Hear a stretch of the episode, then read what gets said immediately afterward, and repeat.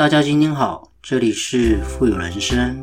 透过我们的节目，能够帮助你实现富有的人生。不管是在财富上、生活上、家庭关系，以及您在做任何资产配置的决策之前呢，都能透过我们的节目，带给你语言的力量以及正向的思维，让大家能够要什么得什么。要财富呢，得财富；要人际关系呢，得人际关系；要健康，得健康。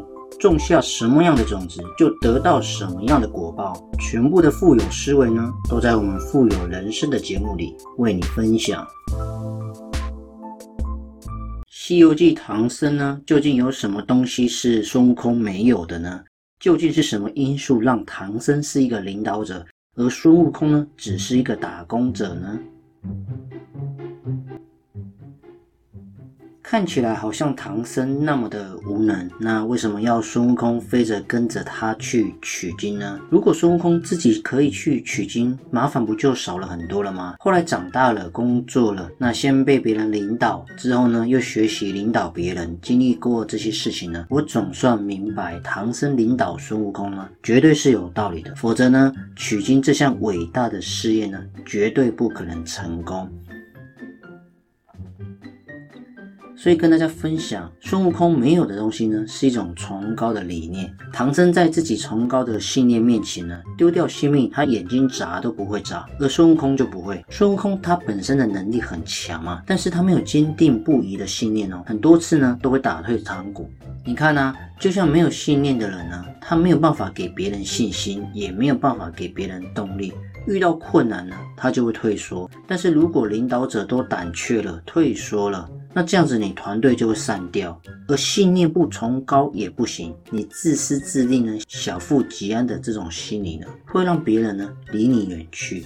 你看一下，如果我们对比《水浒传》中的宋江呢，一个如果没有崇高信念的人，最后还是被招安了。他的最高理想其实就是这样，所以最后葬送梁山伯的团队嘛。你看一下，如果我们用这则故事引射到现实呢，现在有些呃企业家常常会抱怨员工的忠诚度呢不够，那刚学会了一点功夫就去跳槽了吗？或者是结交几个客户就跑去自己开公司了，这当然有一些社会上的因素了，比如说员工自己本身的原因。当然，身为老板的我们呢，要懂得自我检讨，就是说自己有有一个崇高的信念吗？我们企业的终极目标是帮老板创造更多的利润，并且留下最多的钱给他的子女。而有别种企业，它的终极目标呢，是为了这个社会提供更优质的产品跟服务。那如果像企业家，常常在去世之后呢，大多数人会把多数的财产呢，会捐给社会吗？那请问哪一种企业更配有忠诚的员工呢？而且你注意看哦，唐僧有，但是孙悟空没有的第二种特质东西呢，叫做无能。也不能说无能，我们解释一下。看起来唐僧这么无能，于是他就能够欣赏有本事的人，能够包容人们的缺点，这样能够找到三个有本事的徒弟呢，进而来保护自己。你想想看，如果唐僧这么神通广大，那孙悟空就不会愿意去跟着他。相反的，就是因为唐僧看起来好像无能，对不对？那孙悟空有了他的用武。之地就可以充分的实现自己的一种价值。你看一下当年司马懿抓住蜀国的小兵，问他诸葛亮每天都在干什么？小兵想这个呢不算情报吧？那就说丞相凡事呢责罚二十丈的军阀呢都要亲自监督。那司马懿就知道了哦，诸葛亮肯定会被累死。就像是太能干的领导呢，如果敌人没来，自己就累死了。而唐僧这块无能的长生肉呢，却一直很安全。你看一下，像刚刚所说，如果我们再影射到现实的状况啊，很多的企业都有一个非常能干的老板嘛，那带着一群饭桶的员工，那并开办企业的时候，有时候为了 survival，为了生存呢，这可能是必须的。但是如果一旦生存问题解决了，诶，那企业家可能要考虑的是给员工搭建让他们实现自己价值的平台。那同时呢，最好去寻找那些弥补自己不足的员工，而不是每件事情哦。都事必躬亲，那甚至有些可能在一些专业问题上呢，不懂装懂，导致一方面自己呢精疲力尽，忙于应付，那自然没有发展的余地。而且你看另外一方面呢，有些员工也可能会被矮化成手脚，那这样企业就会遇到一个发展的瓶颈。有些老板可能会讲，不这样没办法啊，我不放心啊。如果公司依赖于一个孙悟空而已，万一他使坏，那我怎么办？那这里我就要大笑上身了，有紧箍咒啊，你要建立制度跟约束，千万呢也不要忘记这一点。而且呢，再来讲第三点，唐僧到底拥有什么样的本事是孙悟空没有的呢？这个叫做仁德。你看一下唐僧对待妖怪是不是都会起心生得仁德心，都会对他们感到怜悯的性命呢？自然不会去恶意算计自己的下属，刻意的呢去扣他们的工资，欺骗他们加班，甚至对他们进行一些洗脑的教育，利用他们呢承担一些法律的责任，根本不会嘛。那唐僧虽然利用三个徒弟来保护自己呢，但是他也没有意愿要剥削他们的意思啊，而是带领他们一同努力，然后呢共同成长，一起成功。最后呢，唐僧三个徒弟都有自己的成就。你看唐僧是不是没有像赵匡胤那样杯酒释兵权，或者是呢狡兔死走狗烹？这样子相比对比之下，孙悟空这种意识确实是差得蛮远，对不对？他后来成为一个斗战胜佛嘛，而花果山的猴子呢，还是一群猴子。